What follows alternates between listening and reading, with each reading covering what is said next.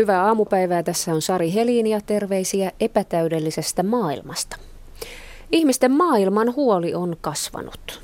Enää ei eletä toiveikkuuden aikaa, vaan lähinnä epävarmuuden aikaa. Tervetuloa keskustelemaan psykologi Kirsti Palonen huomenta. Huomenta. Ja ulkomaan toimittaja Heikki Aittokoski Helsingin Sanomista huomenta. Hyvää huomenta. Aloitetaan ihan läheltä, ei aloiteta kovinkaan kaukaa, eli Rautavaaran kuolon kolarista, jossa kuoli äiti ja kolme lasta ja tämä on järkyttänyt koko maata. Kirsti, miksi tuntemattomien ihmisten kohtalo koskettaa niin monia? Ihmistenä on helppo eläytyä tämmöisten ihmisten asemaan, joita sanotaan usein uutisissakin, että ne oli ihan tavallisia ihmisiä. Ne eli ihan tavallista elämää. Ja, ja tota, sitten näissä tämän tyyppisissä niin se, että minkä tähden tämä tapahtuu. Me yritetään saada, saada kontrolliin ikään kuin vaikeasti ymmärrettävää sillä, että me saataisiin joku selitys. Ja tällaisissa asioissa se selitys ei ole niin kuin nähtävissä tai kuultavissa, kun se tapahtuu ihmisen mielessä. Ja sitähän me ei koskaan saada tietää. Niin se on se, minkä vuoksi sitä ei voi ikään kuin sulkee ja, ja niin kuin tämänkin päivän lehdissä on, että minkä tähden tämä tapahtuu. Se on se kysymys, mikä ihmisillä on ja siihen ei saada helpolla vastausta. Hakeeko ihminen sitä vastausta sen takia, että yrittää vakuuttaa itselleen, että ei meille voisi käydä näin? Kyllä varmaan sekin on, sekin on yksi selitys, mutta, taikka yksi syy, mutta niin kuin ylipäätään mä ajattelen, että tämä et kun sä sanoit, että eletään epävarmoja aikoja, niin epävarmuuden sieto on meille vaikeaa ja me yritetään niin kuin sillä, että me saadaan syy ja ymmärretään, niin me yritetään rauhoittaa sitä omaa epävarmuuttamme. Heikki, sinä olet ulkomaan toimittaja, et kirjoita tämän tyyppisiä uutisia, niin kuin Rautavaaran kuolonkolari on, mutta sinä olet ollut myös esimiehenä ulkomaan toimituksessa. Minkälaista nuoralla kävelyä tämmöinen suurien ja järkyttävien uutisten kertominen on tiedotusvälineille? No siinä mielessä se ei ole nuoralla kävelyä, että järkyttävistäkin asioista ja ehkä nimenomaan järkyttävistä asioista täytyy uutisoida ja uutisoida ihan isosti ja kunnolla. Niin kuin nyt Rautavaaran tapaus koskettaa, herättää kysymyksiä melkeinpä kaikissa suomalaisissa. Nuoralla tanssia se on, se on siinä mielessä, että, että toimittajien velvollisuus ja valokuvaajien velvollisuus ja uutiskuvaajien velvollisuus on, on pitää siinä sellainen, tehdä, tehdä su, uutisoida pieteetillä kunnioittaen uhreja, että et niin olennaiset asiat täytyy pystyä kertomaan lukevalle, katsovalle, kuulevalle yleisölle, mutta mässäilyyn ei saisi sortua. Ja tämän tasapainon hakeminen on, on se, missä se ammattitaito sitten useimmiten punnitaan. Minkälaisella silmällä kokenut ulkomaan toimittaja ja toimittaja katsoo tällaisia uutisia, jotka, jotka koskettavat koko kansaa? No mä olen tietenkin itsekin hyvin surullinen, mitä, mitä Rautavaaralla on tapahtunut. Se on järkyttävä, järkyttävä asia. Sitten tota, en halua kuulostaa kylmäkiskoiselta, kun näin sanon. Sitä en ollenkaan tarkoita. Tämä on mun todella surullista, mitä siellä on tapahtunut. Mutta sitten niin mun oma lopputulema tämän uutisen kohdalla on, on, on aika nopeasti se, että, että tässä on nyt yksilöiden tragediasta kyse, että tässä ei ole niin kuin ainakaan kovin helpolla löydettävissä syitä selityksiä yhteiskunnasta. Voi olla, että näinkin sitten tulee olemaan, kun, kun tapauksesta tiedetään vielä enemmän, mutta, mutta se on mun ensimmäinen tulkinta, että, Eh, tuota, että tässä ei ole nyt niin kuin yhteiskunta epäonnistunut, vaan nyt on niin tälle perheelle käynyt hirvittävä, järkyttävä, poikkeuksellinen tapaus. Kirsti, suomalainen perhe on lähellä meitä. Meidän on helppo samaistua lähellä olevaan asiaan. Tekeekö läheinen asia asiasta vaikeamman kuin joku kaukainen maailmantapahtuma? Kyllä, ja, ja jos kaukaiset maailmantapahtumat ikään kuin tulee lähelle, niin, niin tota, ne on aina vaikeampia. Ja se mun mielestäni niin kuin, on mukana siinä, että miten meille reagoidaan ulkomaan tapahtumiin. siinä mielessä, että jos ajatellaan e- esimerkiksi jotain maata, josta meillä on tietoa, kokemusta, tai jopa johon meillä on niin kuin, josta meillä on kielteisiä kokemuksia, niin kuin Venäjään, niin se on paljon lähempänä meitä kuin joku, sanotaan, sanotaan niin kuin joku Syyria tai, tai joku muu tämmöinen Afrikan kriisipesäke. Et siinä mielessä mä, mä voisin, kun sä sanoit, että maailma on tullut epävarmemmaksi ja on näitä konflikteja enemmän, niin onhan niitä aina ollut, mutta, mutta tota, se, että me eletään semmoisessa maailmassa, jossa uutiset leviää nopeasti, niin ne tulee ikään kuin meitä lähemmäksi. Ne on meidän, meidän television kautta meidän olohuoneessa. Ja mitä nuorempi ihminen on, mitä pienempi lapsi on, niin sen on vaikeampi esimerkiksi erottaa sitä, että et tota, ei se tapahdu tuossa ulko-oven ulkopuolella, kun se on tässä nähtävissä tässä meidän ö, olohuoneessa, jolloin lapsethan tarvii niin kuin apua tässä, että, että ne pystyy jotenkin suhteuttamaan sen, että, että ei se tapahdu ihan meidän lähettyvillä ja ei se ole uhka tuossa ulko-oven ulkopuolella. Sä otit mun mielestä tärkeän, tärkeän, teit tärkeän huomion tuossa, vaan sun kanssa samaa mieltä. Mä en ehkä ihan allekirjoita sitä, että maailma olisi muuttunut epävakaammaksi. Maailma on ehkä muuttunut, jos voi, jos voi sanoa, että maailma on muuttunut globaalimmaksi, maailma on mm. muuttunut pienemmäksi, sanotaan näin, että meidän, meidän mm. tietomäärä on kasvanut ja tieto kulkee nopeammin, minkä takia tota, ja, ja, ja tietotulva on kasvanut suuremmaksi, eli, eli tiedot epävakais, epävakaisuuksista, sodista, kriiseistä, ikävistä asioista tulee meidän eteemme nopeammin. Ja tieto tulee lähemmäksi meitä. Tieto tulee lähemmäksi mm. meitä. Nyt otamme lisää tietoa linjoille. Ihan kohta sitä ennen muistutan kuuntelijoita, että voitte osallistua kysymyksillä tai kommenteilla keskusteluun Yle Radio 1 nettietusivun kautta. Täällä sitten käsittelemme kysymyksiänne. Hyvää huomenta ulkopoliittisen instituutin Mika Aaltola. Huomenta, huomenta. Aloitetaanpa tästä läheltä, eli Venäjästä.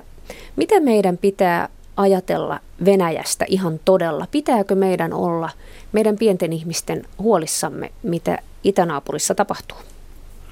No totta kai pitää, pitää olla, eli Venäjä perinteisesti on ollut tämmöinen ukkosen johden, jota kautta kansainvälispoliittiset ongelmat on, on välittynyt Suomeen, ja, ja, ja totta kai tämä on semmoinen asia, mikä, mikä, missä Suomessa on pitkä, pitkä historia ja ihmiset tietää sen, sen tärkeyden Venäjän sisäpoliittisten ja, ja kansainvälispoliittisten ongelmien tärkeyden Suomelle. Ja, ja kyllä tässä suhteessa niin, niin, niin huolissaan on, on hyvä olla Venäjästä ää, ja, ja varautua, varautua erilaisten kehityskulkujen varalle, mutta, mutta eihän tässä nyt mitään, mitään niin kuin tämmöisiä perinteisiä ää, sotilaallisen ää, vastakkainasettelun ja, ja sodan uhkia ole, olen tällä hetkellä näköpiirissä.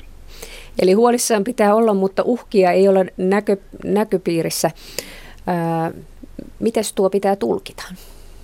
No siis maailmassa on moninaistunut aika paljon tämä erilaisten uhkien kirjo ja, ja se on yksi tämmöinen niin kuin globalisaation vanavedessä tullut, tullut asia, eli, eli, eli tämä tämmöinen perinteinen äh, toisen maailmansodan sotaelokuvista tutut näkymät, niin, niin ne ei ole sellaisia ehkä akuutimpia ahdistuksia, mikä ihmisten pitäisi, pitäisi niin kuin kohdentaa omia, omia pelkojaan, että kyllä ne, ne on niin kuin monisyisempiä nämä, nämä vaikutussuhteet. Ja Venäjä tietysti on vaan, vaan nyt yksi asia. Tässähän samaan aikaan on, on monenlaista muuta ukkosen johdinta äh, syntynyt. Eli me ollaan kytköksissä maailmaan ihan, ihan sen äärilaitoihin, esimerkiksi sen Ebolan kautta. Ja toisaalta sitten ISISin kaltaiset ilmiöt kertoo siitä, että ei-valtiolliset toimijat on tulossa yhä tärkeämpään, tärkeämpään rooliin. Eli, eli näitä tämmöisiä uhkakuvia ja, ja erilaisia ukkosen johtimia, jotka suoraan Suomeen tulee, niin ne, ne, niitä on enemmän kuin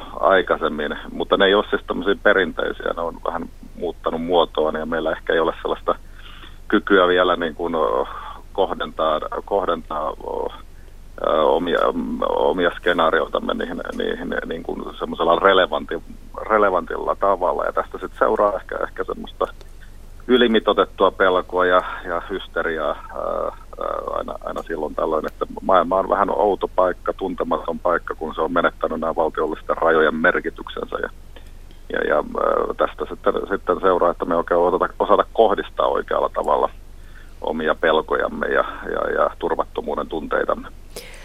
Helsingin Sanomien ulkomaan toimittaja Heikki Aittokoski nosti kätensä, hän haluaa kysyä jotakin. Niin Mikalle tota, ihan vaan siis, että, että joo, mutta mä oon saanut myös samaa mieltä, että en ole tässä julistamassa liikekannallepanoa enkä lietsomassa sotahysteriaa, en sitä tarkoita, mutta, mutta mun ensimmäinen reaktio tähän, kun, kun Venäjä rupesi valtasi Krimin ja kun Itä-Ukrainassa käynnistyi käytännössä sisällissota, niin mun ensimmäinen reaktio oli, oli sit toisaalta kyllä se, että tämä on nyt vähän liiankin perinteistä.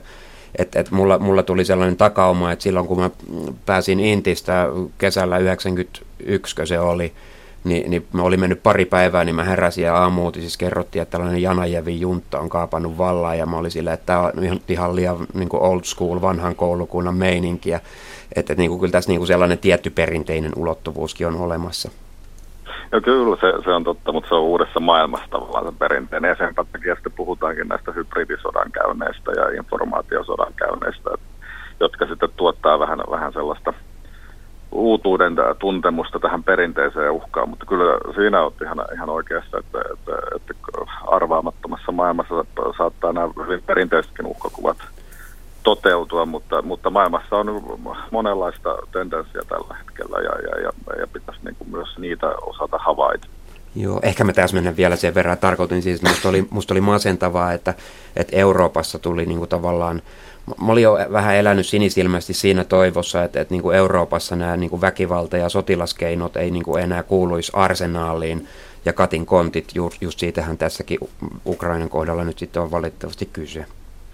On jo, se, se on mielenkiintoista ja toisaalta Euroopassa on aika herkkä hetki äh, tässä suhteessa, että me ollaan käyty lävitse just iso talouskriisi ja eurokriisin jälkimainingit vieläkin, vieläkin tuntuu, että tämä niin kuin entisestään lisää tavallaan sitä herkkyyttä sitten, mikä, mikä me on suhteessa noihin Venäjän, Venäjän toimiin, eli koetaan, että ollaan, ollaan vähän heikolla pohjalla vastata, vastaamaan niihin ja, ja pelkohan on ja, ja tämmöinen kriisiherkkyys on vaan suhteellinen asia, että se ei ainoastaan Venäjästä, vaan myös meistä vähän kiinni. Kiitos Mika Aaltola ulkopoliittiseen instituuttiin. Me jatkamme keskustelua Kiitoksia. täältä studiosta Kirsti, psykologi. Tuossa kun kuuntelin, niin mulle tuli se mieleen, että, että tämä, tämä kun tässä oli tämä, että, että on tällaisia tilanteita, jotka on uudenlaisia ja joihin ei ole totuttu, niin, ja moninaisia uhkakuvia, niin yleensähän niin pelkoja yritetään sillä lailla, sillä lailla tai ne vähenee sillä että pystyy niin kuin sen jotenkin hahmottamaan, että mikä tämä asia on, joka tässä on pelottava.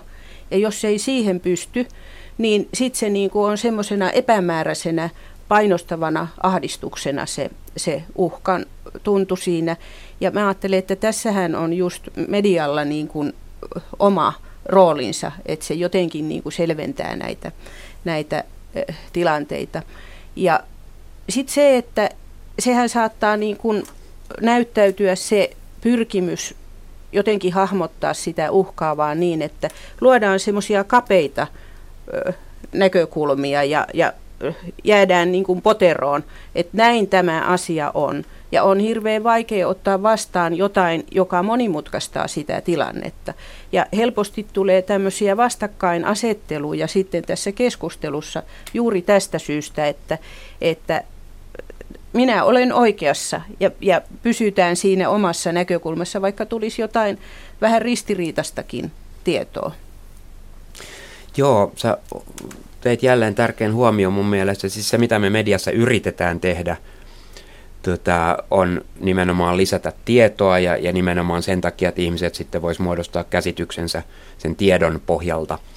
Ähm, nyt jos ajatellaan niin kuin terroristijärjestö ISISiä, jos ajatellaan äh, Ebola-virusta, jos ajatellaan Venäjää, esimerkkiähän olisi lukemattomia, niin, niin äh, me mediassa kerrotaan näistä asioista paljon, yritetään kertoa niistä tasapainoisesti ilman, että lietsotaan hysteriaa, Tota, se, jos, jos se niin kuin tavallaan se vaihtoehto on se, että ajatellaan vaikka Ebola-virusta, jos Suomessa yhtäkkiä media ei kertoisi Ebola-viruksesta mitään, niin sehän vasta hysteriaa lietsoisikin, että miksi tästä asiasta vaietaan. Toinen huomio siihen, mitä äsken sanoit, että kans pidän hyvin tärkeänä, että kun sanoit, että kun tulee ristiriitasta tietoa, ihminenhän rakentaa maailman mielellään sillä tavalla, että on musta ja valkoinen ja selvät, hyvä, paha, selvät asetelmat.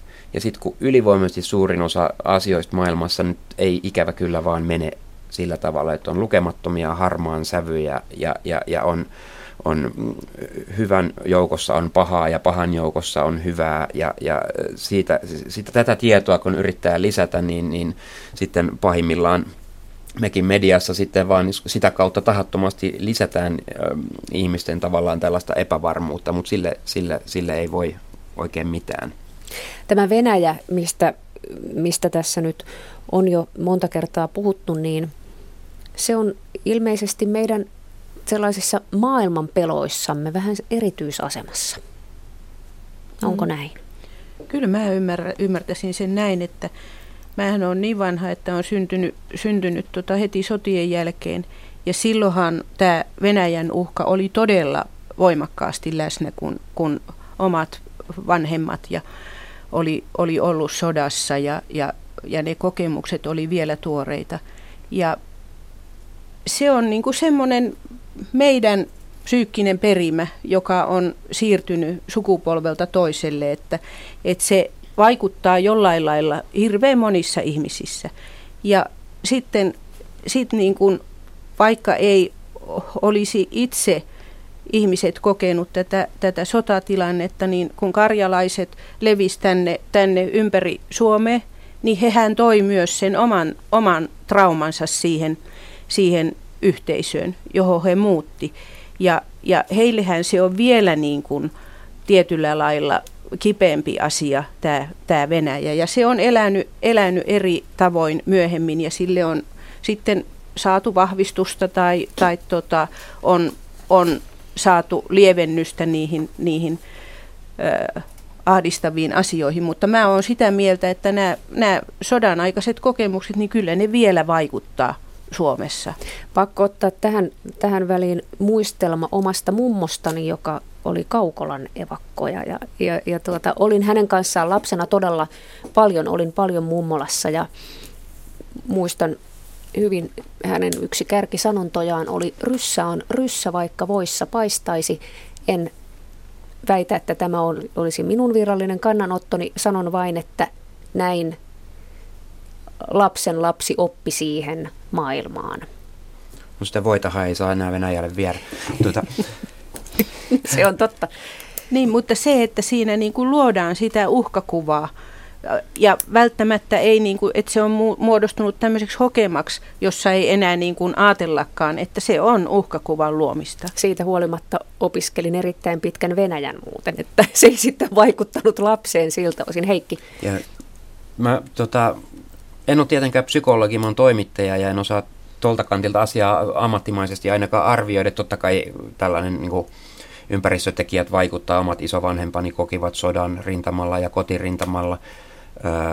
kun kävin, suoritin asepalveluksen, niin tietenkin itsestään selvää, että, että mihin siellä, siellä koulutuksessa varauduttiin varmasti tällaiset asiat vaikuttaa, mutta yritän kyllä niin kuin toimittajana ammattimaisesti ja tiedän, että kollegani niin ikään niin kuin rationaalisti suhtautua tähän ja se, millä, mikä, mikä minulla saa niin kuin tavallaan niskakarvat pystyyn, on, on, on se, että, että Venäjän toimintatavat Ukrainan kriisissä on mun mielestä härskit ja, ja, ja niitä ei voi hyväksyä. Siinä pannaan niin kuin pelisääntöjä uusiksi sillä tavalla, että millä, miten, miten Euroopassa toimitaan. Ja, ja, tota, Mutta ehkä se menee just näin, että on, on tämä suomalainen tavallaan ö, perimässä tällainen Venäjän pelko ö, tota, ja, ja sitten niin kuin nykyiset tapahtumat, joka ruokkii sitä, että ehkä tässä on näiden yhteisvaikutus on sellainen, sellainen niin kuin pelkoja aiheuttava kombo. Ehkä se on näin. Otetaan keskusteluun mukaan Virpi Teinilä. Oikein hyvää huomenta. Hyvää huomenta. Sinä olet viisi viikkoa sitten palannut Sierra Leonesta, jossa olet ollut auttamassa Ebola-potilaita. Kyllä pitää paikkansa. Tämä Ebola, se on se sellainen asia, jota, jota kuulee kahvilapöydässäkin puheissa vilahtelevan, että uskaltaako sitä enää matkustaakaan mihinkään ja voi hyvänen aika pitääkö mennä vain, vain Suomen Lappiin tai jonnekin napamantereille välttääkseen Ebolan. Miten, miten Virpi, mitä haluaisit sanoa ihmisille, jotka pelkäävät Ebolaa?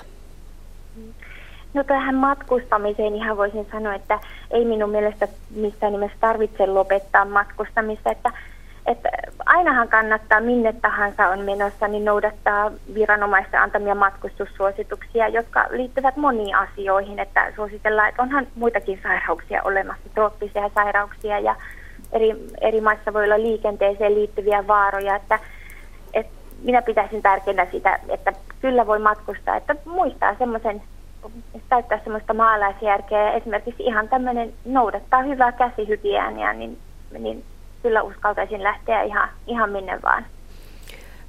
Miten tarttuva tauti Ebola oikeasti on? No siis tartuntahan vaan vaatii eritekontaktin sairastuneen ja oireisen potilaan kanssa, että minä en, en näkisi niin kuin hyvin epätodennäköisenä, että olisi, että taudin saisi esimerkiksi Suomessa. Ja, ja Suomessa tartuntatautien torjunta on hyvin korkealla tasolla ja täällä on valmiudet tunnistaa ja, ja eristää sitten mahdollinen Ebola-potilas hyvin varhaisessa vaiheessa, että täällä tämä tauti ei, ei pääsisi kyllä epidemiaksi asti. Voiko tartunnan saada esimerkiksi vaikkapa Pariisin lentokentällä? No se vaatisi kyllä sitten todellakin näin, että on, on siellä sitten juuri sillä hetkellä sairastunut potilas, jolla on oireita ja, ja, ja tuota, on niitä eritteitä, eli olisi ulostetta, virtaa, hikeä, oksennusta, sylkeä tai verta, joita sitten itse koskisi ja ne pääsisi sitten omaan elimistöön limakalvojen kautta, eli koskisi sitten omaan enää suuta tai silmiä tai iho olisi rikki. Niin sitä kautta tämmöisen tartunnan voisi saada, mutta, eh, mutta jos tuota, itse ainakin ajattelisin, että olisin kosketuksissa johonkin tämmöiseen, niin kylläpä sitä automaattisesti varmaan omat käteensä pesisi, että, että ei tässä vieressä istuva ihminen, jolla ei ole mitään oireita, niin ei semmoista vaaraa ole, että ei se, ei se tule esimerkiksi ilman kautta. Monihan ajattelee varmasti tälläkin hetkellä, että hyvänen aika sentään sinä olet oikeasti ollut siellä joka päivä Sierra Leonessa tekemisissä Ebola-potilaiden kanssa. Miten sinä hallitsit omaa pelkoasi, kun sinä olit, sinä olit siellä, missä siis todella tapahtuu? Hmm. No toki siihen niin kuin asiaan pitää suhtautua sen vaatimalla vakavuudella ja näin tein, mutta myöskin suhteutin asiat, että mitä muita riskejä on olemassa. Ja sitten kun miettii ihan, ihan järkevästi, että miten se tauti tarttuu ja miten se ei tartu, ja, ja esimerkiksi ne, ne toimet, mitä me siellä teimme, nämä kaikki suojaukset, niin ne oli niin äärimmilleen vietynä, että, että kun sitä noudatti, niin mä koin olevani siellä ihan turha, turvassa. Ja ihan tällä tavalla järkeistämällä niin rauhoitin itseni siinä, että en, enkä lähtenyt tämmöiseen paniikinomaiseen ajatuksen juoksuun, että et, et sillä tavalla pystyin sitä työtä siellä tekemään ihan hyvin. Ulkomaan toimittaja Heikki Aittokoski haluaa kysyä jotakin. Joo, Virpi, pakko utelia, uteliaisuudesta ihan pakko kysyä, että, että millä mielin olet seurannut, kun Yhdysvalloissa median perusteella on jonkun verran hysteriaa ilmassa ja, ja, ja siellähän niin kuin Länsi-Afrikasta palanneita sairaanhoitajia ja, ja sotilaita, jotka on ollut siellä auttamassa, niin on, on, on pantu karanteeniin, vaikka hän on ollut ihan oireettomia. Millä mielin olet seurannut tätä? No ymmärrän sen, että ihmisillä on paljon tähän sairauteen liittyviä pelkoja ja, ja kun ei tiedetä asiasta riittävästi, niin ymmärrän, että siihen tulee tämmöinen tunne, että, että halutaan olla varman päälle, ettei nyt vaan mitään tapahtuisi. Mutta kyllä mä edelleenkin niin vahvistaisin sitä, että, että, että oireeton ihminen ei tartuta että toki meillä kaikilla ihmisillä on ne omat, omat pelkomme ja tuntemuksemme asiaan liittyen, että ehkä meidän pitää vaan vahvistaa sitä, että mikä se oikea riski on ja mistä sitä riskiä ei ole. Joo, mulla on, mulla on tullut vaan... A- anteeksi, keskeytin. niin, että kyllä mä ymmärrän, että, että on monenlaisia tuntemuksia ihmisille ja, ja tuota, ihan sen takia, että asia on niin outo ja uusi. Joo, olin vain sanomassa, että mulla on tullut sellainen olo, että tota, Yhdysvalloissa just kun oireettomia ihmisiä on, on laitettu karanteeniin, niin mm-hmm. siinä kenties saattaa olla sellainen kyse, että, että viranomaiset vähän pelkää, että tota, ajatteleeko kansalaiset, että me emme toimi, että on sitten niin vedetty vähän överiksi. Niin, se voi tietenkin olla ihan tämmöinen varotoimi siinä. Kirst... siinä että, että no...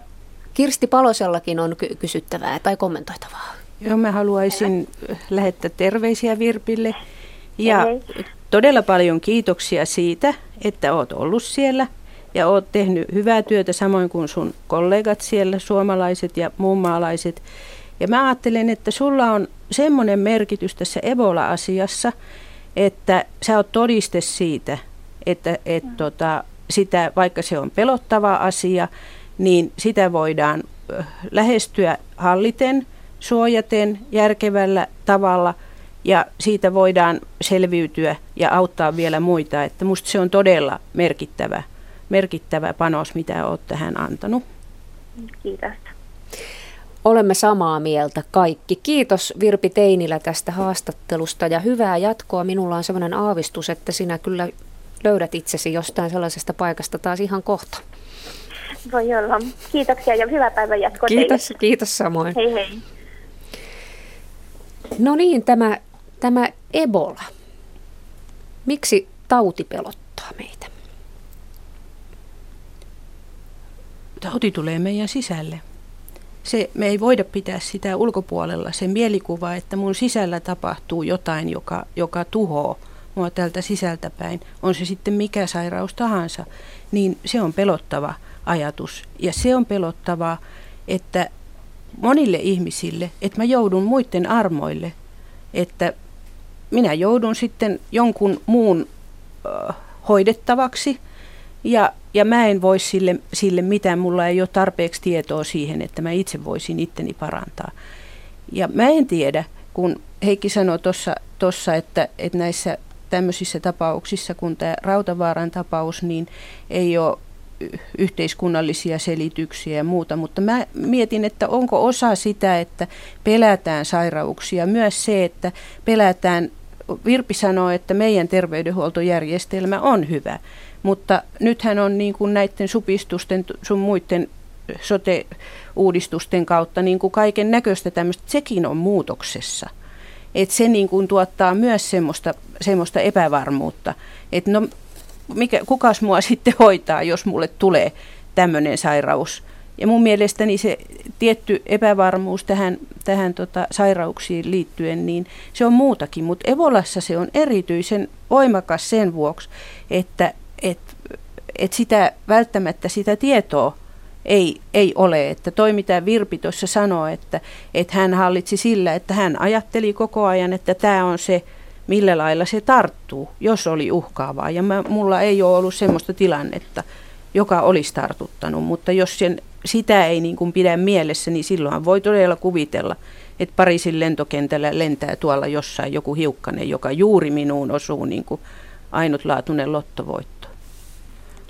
Musta oli yllättävää kuulla, kun, kun Sari sanoi tuossa aiemmin, että, että kahvipöydissä sanotaan, että voinko matkustaa esimerkiksi Pariisiin, niin, niin tota, tässä kyllä mun, mä nostan nyt omaa hääntääni, mutta, mutta, mutta kyllä niin kuin suomalainen media on mun mielestä niin kuin valistanut kyllä tässä asiassa kunnioitettavassa määrin, että jos on niin kuin seurannut televisiota, radiota, sanomalehtiä, internettiä, niin, niin kyllä niin kuin se tieto on sieltä saatavissa, että, että esimerkiksi Euroopassa matkustaminen ei ole laisinkaan vaarallista tota, et, et, et yllättää, yllättää kyllä kuulla. Mä luulen, että tässä on kyse myöskin siitä, ja tässä mennään vähän nyt mun ammattiosaamisen ulkopuolelle. Tota, en ole psykologi edelleenkään, ähm, mutta mä luulen, että tässä on kyse jostain, mikä on meissä hyvin syv- syvällä. Olin, opiskelin historiaa ja, ja, ja muistan lukeneeni paljon mustasta surmasta, tota, keskiajan äh, hirvittävistä ruttoepidemioista vai pandemioita, kun ne olivat tota, 1348. Et, et, et joku, joku tällainen niin todella syvään juurtunut pelko tartuntatauteja vastaan meillä on, mikä on varmaan ihan terve, tai mitä suurimmassa määrin terve mekanismi, että pelätään tartuntatauteja. Ja halutaan elää. Elämän loppumisen pelko saattaa olla taustalla vai kuinka? Hmm, kyllä. Ja, ja tota, vielä, kun Heikki, sähän olet paljon, eikö ollut Afrikassa?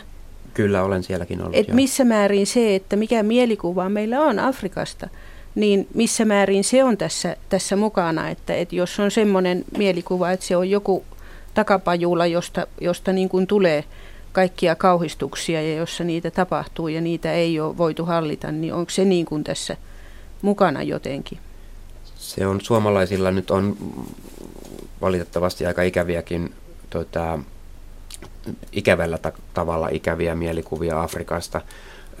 Afrikassahan on paljon maita, joissa se pitää täysin paikkansa, joissa kun puhuit suomalaisista sote-uudistuksista, niin, niin mä, suoma, mä ulkomaan toimittajana suhtaudun siihen vähän sillä tavalla, että, että, että aika rajuja leikkauksia Suomessa saadaan tehdä ennen kuin, ennen kuin tota, meillä on aivan loistava terveydenhuoltojärjestelmä Suomessa. Tota, Afrikassa on maita, joissa terveydenhuoltojärjestelmää mm. ei käytännössä ole. Ja, ja se on varmasti osa sitä, sitä pelkoa, että, tota, että tota, kontrolloimaton leviäminen, se on, se, kontrolli on Joo. varmaan just tässä se avainsana, että onko meillä asiat hallinnassa, Joo. onko meillä kontrolli meidän elämään ja tähän sairauteen, tähän tautiin. Eli se epävarmuuden sieto on niin kuin yksi semmoinen, mikä meille on vaikeaa. Voiko epävarmuuden sietämistä opetella, miten voimme siedättää itseämme? Kyllä mä ajattelen, että, että joka päivä me joudutaan niin kuin sietämään, sietämään epävarmuutta ja me, ollaan, luo, me luodaan joka päivä sitä omaa turvallisuuttamme. Joidenkin asioiden suhteen se tapahtuu niin automaattisesti, että me ei esimerkiksi huomata sitä, että kyllähän meillä on joka päivä mahdollisuudet kuolla liikenneonnettomuudessa tai joka päivä mahdollisuudet, jos se sattuu kohdalle kuolla jollain, jollain muulla tavalla, mutta me ollaan niin kuin mielletty se, että se on niin pieni todennäköisyys tässä meidän arkipäivässä, että ei me tulla sitä aatelleeksi, että, että tässä on kaiken näköisiä ikäviä mahdollisuuksia koko ajan ympärillä. Että se on automatisoitunut tietyllä lailla se, se turvallisuuden luominen. Mutta sitten kun tulee joku tämmöinen uusi ja yllättävä, niin silloin se täytyy luoda sen asian suhteen ihan niin kuin alusta lähtee. Ja minusta tämä Ebola on hyvä esimerkki siitä, että et, ja, ja se perusta on se, että ruvetaan tietämään.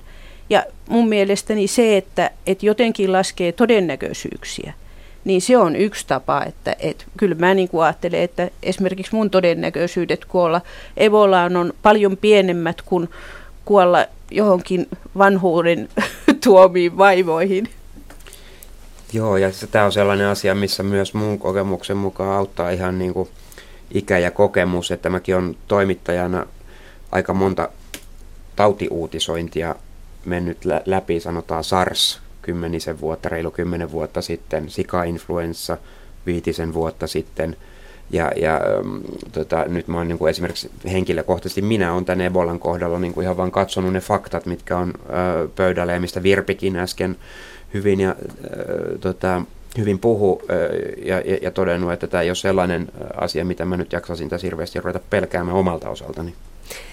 Muistatko toimittajan urallasi jotain sellaista kohtaa, jossa olisi luotu uhkaa ja olisit itsekin ollut sitä uhan luontia hääräämässä ja kirjoittamassa ja sitten se olisi lässähtänyt, että, että siitä liioiteltiin selvästi? Siis useimmissa näissä tautiepidemioissa itse asiassa on, on niin kuin jälkikäteen arvioituna, niistä on tavallaan uutisoitu liikaa, mutta sitähän ei sillä hetkellä ole voitu tietää.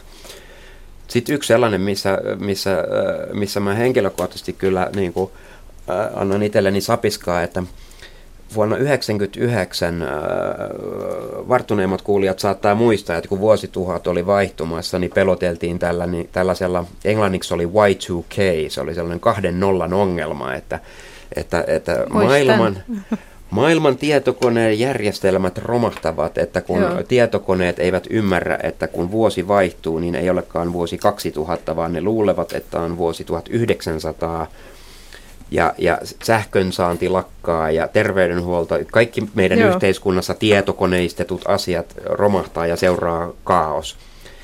Ö, mä olin vuonna 1999, mä olin Saksan kirjeenvaihtajana, työskentelin silloin ja mä sitten menin loppukesällä 99 Müncheniin, jossa yksi maailman suurimpia tietokonealan, tietotekniikka-alan firmoja Siemens – he oli satsannut satoja miljoonia D-markkoja, eli ehkä miljardi silloista Suomen markkaa, parisataa miljoonaa euroa varautumiseen. Ja mä kävin tällaisesta tavallaan niin kuin heidän hermokeskuksessaan ja mä tein siitä melko ison jutun, että, että tällä tavalla johtava, maailman johtaviin kuuluva Siemens varautuu kahden nollan katastrofiin. Ja e, sitten kun vuosituhat vaihtuu ja tulee ensimmäinen tammikuuta 2000, mitään ei tapahtunut. siis me, me, tota, me, me toimittajat, tota, minä mukaan lukien, mentiin siihen kyllä aikamoiseen halpaa jälkikäteen arvioituna.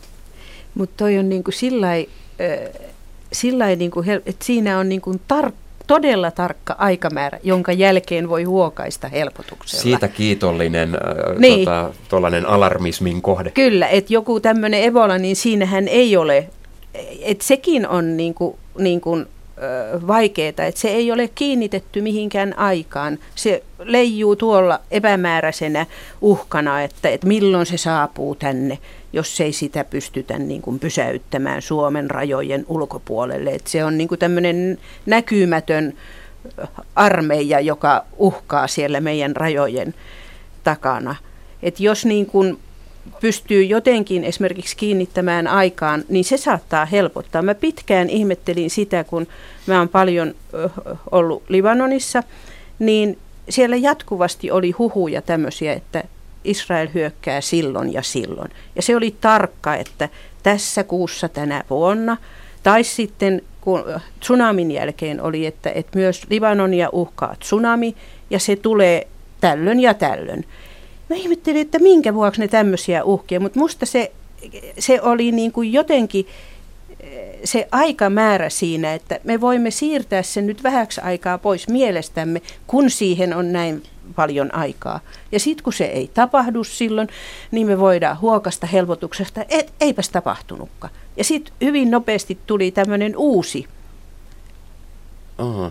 Nyt kun sanot, niin nerokas mekanismi. Eikö se ole? Täytyypä kehittää omaa elämää joku samanlainen. Kuuntelija kommentoi tästä lähiuutisista, lähipäivien uutisesta. Näin, että Rautavaaran kaltaiset tragediat voivat myös nostaa jotakin aiempia tragedioita joko omasta elämästä tai mediasta mieleen, ja siksikin ne voivat tuntua pahalta. Mitä haluaisitte sanoa Pitää tästä? täydellisesti paikkansa. Mä oon tähän törmännyt lukuisia kertoja psykologin urallani ja esimerkiksi kun olen Suomen punaisen ristin psykologien valmiusryhmässä toiminut ja muistan hyvin sen yön, kun Estonia-onnettomuuden jälkeen päivystin siellä, siellä tämmöistä kriisipuhelinta, niin sinne tuli muun muassa juuri tämmöisiä, tämmöisiä soittajia, jotka kertoi, että minä olen kokenut tämmöisen ja tämmöisen. Ja nyt tuntuu niin kuin suurin piirtein olisi ollut siellä Estoniassa. Mitä sitten sanoit tällaiselle soittajalle? Miten, miten, miten siinä voi auttaa? Mun mielestäni me kaikki voidaan auttaa sillä, että me kuunnellaan. Ja musta on tärkeää, että me todella kuunnellaan, eikä ruveta sanomaan, että eipä tässä nyt mitään hätää ole. Kun sillä ihmisellä on hätä, niin meidän pitää ottaa vastaan sen, sen ihmisen hätä. Ja silloin kun hän, hän tuntee, että tämä on jaettu, tämä, tämä tota, mun hätäni, niin silloin se pienenee.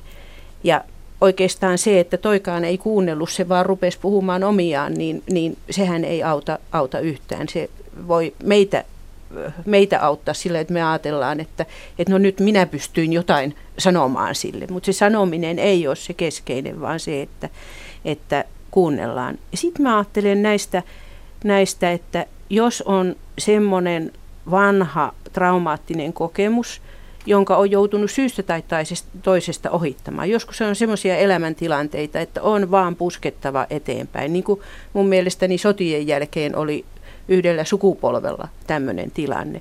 Niin jos ne tulee myöhemmin, niin musta on hyvä silloin ruveta niitä käsittelemään. Et jos on mahdollisuutta ottaa yhteyttä johonkin johonkin semmoiseen tera- paikkaan, missä saa terapiaa tai, tai voi niistä asioista puhua, niin musta se ei ole koskaan liian myöhäistä. Se kannattaa tehdä.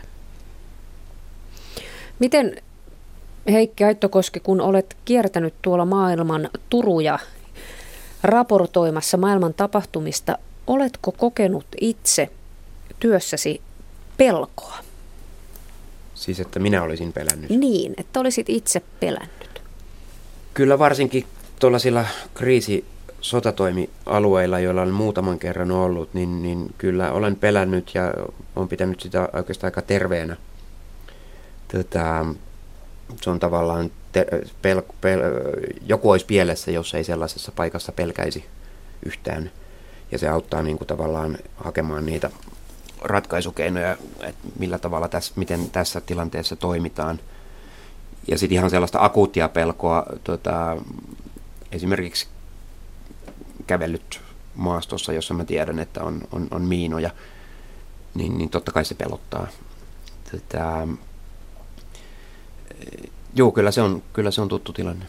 Miten olet hoitanut sitä pelkoasi? Ö, tota, niissä tilanteissa, missä mä sitten olen ollut, niin mähän olen tietenkin niistä selvinnyt, muuten pain olisi tässä. Meillä on, meillä on meidän toimittajille, valokuvaajille sellainen ihan, ihan, oletan, että kaikissa suomalaisissa medioissa on ihan perusmekanismi, että kun tulee pois vaikeasta paikasta, niin sitten on, on, on tarjolla debriefing, ammattiapua sellaisille, jotka, jotka sitä haluaa. Tätä, itse olen vaan tavallaan niin kuin työstänyt niitä, niitä asioita ja, ja, ja, ja mun on helppo päästä niistä yli sen takia, että, että, että mä olen kuitenkin aina tullut pois näistä paikoista ja, ja mä oon miettinyt asioita sitä kautta, että on niin kuin miljoonia ihmisiä, jotka elää jatkuvasti näissä paikoissa, että mun osani on helppo. Debriefin jälkikäsittely.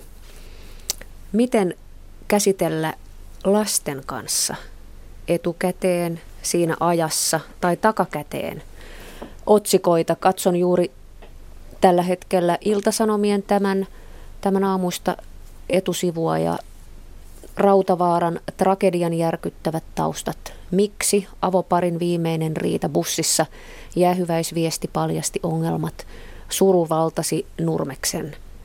Nämä ovat lasten maailmassa lasten silmillä väistämättä. Kyllä mun mielestäni lastenkin kohdalla pätee se sama, että, että ensiksi kuunnellaan. Me aikuiset, meidän on vaikea kestää lasten hätää ja me ehkä liiankin helposti ruvetaan heti niin kuin lohduttamaan ja, ja sanomaan, että ei tässä mitään hätää. Että, et mun mielestäni tämmöisissä tilanteissa, jos huomaa, että se lapsi miettii näitä tapahtumia ja on niistä ahdistunut, niin kannattaa pikemminkin kysyä, kun ruveta heti, heti neuvomaan tai vastaamaan. Että, että kysyä, että mitä sä siitä ajattelet ja, ja millaiselta se tuntuu ja, ja edetä niin kuin aika pitkälle tällä lailla ja sitten löytää sen, että mikä sitä lasta pelottaa. Että on parempi, ettei me kuvitella, että se pelkää nyt, että, että jos tässä kirjoitetaan, että vanhemmat riiteli, niin ei, ei kannata ajatella heti, että no se on se, mitä sitä pelottaa. Ja kun mekin vähän riidellään, niin tässä on nyt niin kuin me syyllistytty siihen, että me ollaan niin kuin aiheutettu lapsellemme tämä ahdistus. Et pikemminkin niin, että et kyselee ja, ja sitten vastaa, kun saa selville sen, että mikä se lapsen pelko on. Ja sitten ruveta kyselemään, että no mitä sä ajattelet siitä, kun vanhemmat riitelee, jos se on se pelko. Ja selittää, että mikä se riita oli. Ja, ja sitten on aina tärkeää, mun mielestäni, kun Heikki sanoi tässä, tässä tota pelo, peloista, että, että pelko on tärkeä, koska sitten voi ruveta miettimään ratkaisukeinoa, kun tunnustaa sen pelkonsa ja saa siihen niin kuin selvät rajat, että tämä on se, mitä mä pelkään, niin sitten voi viettää ratkaisukeinoja. Niin on tärkeää lapsen kanssa myös keskustella siitä, että, että no mehän ratkaistaan tällainen tämä, tämä niin vanhempien riita ja me ollaan sovittu ja hyvä on, että sinäkin sovit riidat ja viedään se niin tämmöiseen enemmän myös, että miten tästä tullaan ulos tämmöisistä tilanteista, jotka sitä lasta pelottaa ja sanoo sille, että sit kun pelkäät, niin tuu sanomaan äidille. Sitten voidaan jutella siitä asiasta. Että pidetään niin kuin sitä ovea auki koko ajan ennemmin kuin sano, ikään kuin suljetaan se sillä, että, että nyt äiti tietää, että näin on asiat ja tällä lailla tämä on hyvä.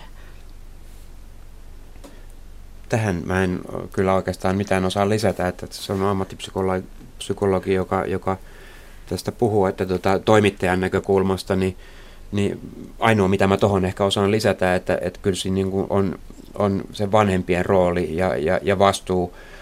Me mediassa ei voida ruveta uutisoimaan asioita sillä tavalla, että nyt uutisoidaan lapsille oma versio.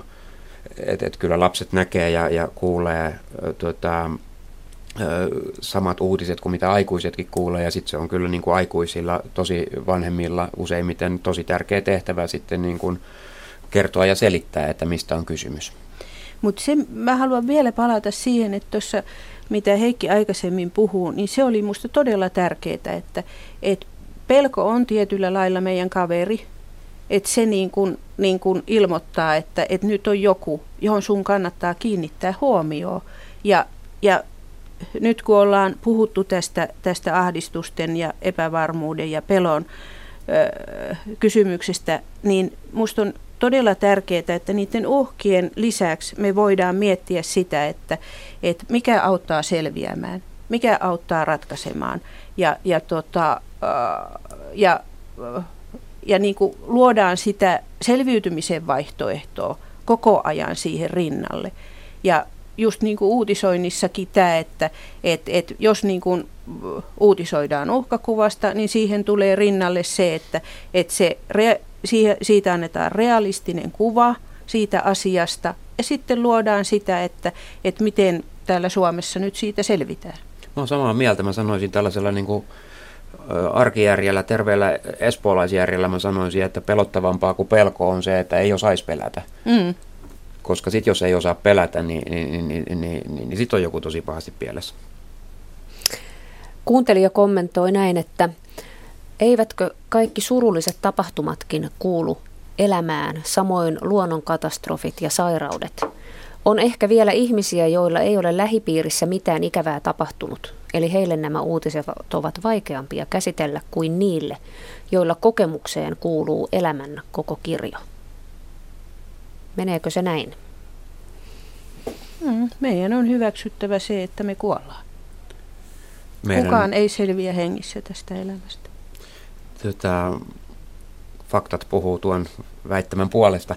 Tota, toimittaja, ulkomaan toimittajana mä sanoisin tuohon kuulijan kommenttiin, että, että mun mielestä hyvin sanottu, että, että, että kyllä meidän pitää epä, mä ajattelen nyt ulkomaan tuo kansainvälistä maailmaa, kyllä meidän epävakauden kanssa täytyy pystyä elämään, mm. niin kuin maailma on aina ollut epävakaa, on aina ollut luonnonkatastrofeja ja valitettavasti ihmisten aiheuttamia konflikteja ja, ja kyllä on kaikki syyt olettaa, että niitä tulee olemaan aina.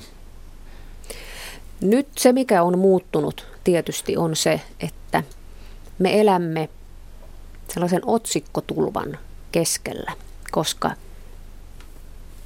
ei, ei kauaa ole ollut tällainen tilanne, että meillä on esimerkiksi puhelin, johon kaikki uutiset tulevat otsikkoina. Eli se väittäisin näin, että se sellainen maailman tulviminen niin lähelle, niin se on sellainen asia, joka ihmistä pikkusen hämmentää. Mitä mieltä olette tästä? Olen samaa mieltä ja mun, mun mielestäni meidän kannattaisi kyllä varata semmoisia aikoja, jotka, jotka tota, on vapaan, vapaana tästä, tästä tota, jatkuvasta uutistulvasta ja, ja jossa me unohdetaan nämä, kaikki vempaimet, mitä me, me ollaan hankittu. Ja oikeastaan niin kuin se on mun mielestäni yksi semmoinen, semmoinen aika luonnollinen selviytymiskeino, joka, jota ihmiset käyttää silloin, kun ne on kokenut jonkun hyvin vaikean asian. Et mä oon vetänyt, vetänyt erinäköisiä tämmöisiä ryhmiä ihmisille, jotka on, jotka on selvinnyt traumaattisesta tilanteesta tai, tai jossa, jotka on menettänyt omaisensa tämmöisessä tapahtumassa ja käsitellyt sitä, että mikä antaa niille voimaa ja jaksamista. Ja todella paljon luonto on se, joka ihmisiä auttaa, lohduttaa, rauhoittaa. Että, että monet niin kuin lähtee metsään, mökille, järven rannalle, tuntureille vaeltamaan ja niin edelleen, jossa niin kuin oikeastaan on rauhoittaa omaa itseensä siinä, siinä ympäristössä. Minusta on tärkeää meidän ajatella myös sitä, että miten me saavutetaan tämmöinen, että me voidaan rauhassa kuunnella, kuunnella omaa itsemme, mikä meille on hyväksi sen, sen sijaan, että koko ajan ajatellaan sitä, sitä ulkopuolista maailmaa, mitä pahaa siellä on. Heikki Aittokoski. No, olen kyllä jälleen samoilla linjoilla, että tota, tota, tota, sitä en, en, siihen en tietenkään toimittajana kannusta, että lakkaa seuraamasta mediaa. Olen tähän, tässä liikaa oma lehmä ojassa. Kyllä tieto on hyvästä minun mielestä ja, ja tärkeät uutiset minun mielestä kannattaa maailmasta ja Suomesta tietää. Mutta sitten toi, toi niin kuin oman ajan rauhoittaminen, niin sitten mä oon kyllä samaa mieltä ja mä teen sitä niin kuin itsekin omassa elämässä, että, että mä otan muutaman kerran viikossa menen tunniksi uimaan ja, ja siinä väkisin jää tietenkin kaikki vempaimet pukuhuoneen puolelle ja sitten voi olla ihan rauhassa ja, ja niin sanotusti uutisvapaalla vyöhykkeellä. Se antaa kummasti balanssia. Ja sitten kyllä, kyllä niin kuin ihmissuhteet on hirveän tärkeät, vaaliin niitä, niitä ihmissuhteita, koska, koska tota, just tämmöisissä kriisitilanteissa niin, niin loppujen lopuksi kaikkein merkittävin tuki yleensä saadaan siitä, siitä lähipiiristä.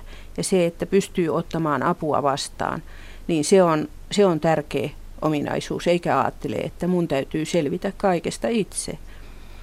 Sitten se, mikä minusta on, on niin kuin ollut tosi mielenkiintoinen myös näissä, näissä tota, mistä ihmiset kertoo, että mikä, mikä auttaa, kun on ahdistunut, niin kotieläimet on yllättävän tärkeä asia, koska ne on niitä, jotka, jotka hyväksyy, hyväksyy aina ja tietysti ne saattaa olla kiukkuisia, jos ei ruokita kunnolla, mutta, mutta tota, tota, heidän mielestään ruokita hyvin, niin tota, mutta, mutta joka tapauksessa, että ne niin kuin luo semmoisen turvallisen, että kun silittää kissaa, niin, niin se on monelle tärkeä hetki. Ja ehkä tieto lisää rauhallisuutta. Kohta lopettelemme, mutta kuuntelija kommentoi tällä tavalla, että kannattaa lukea ja seurata muutakin kuin Suomen mediaa. Uhkat näyttäytyvät erilaisina eri maissa. Heikki Aittokoski, mitä sanot tähän?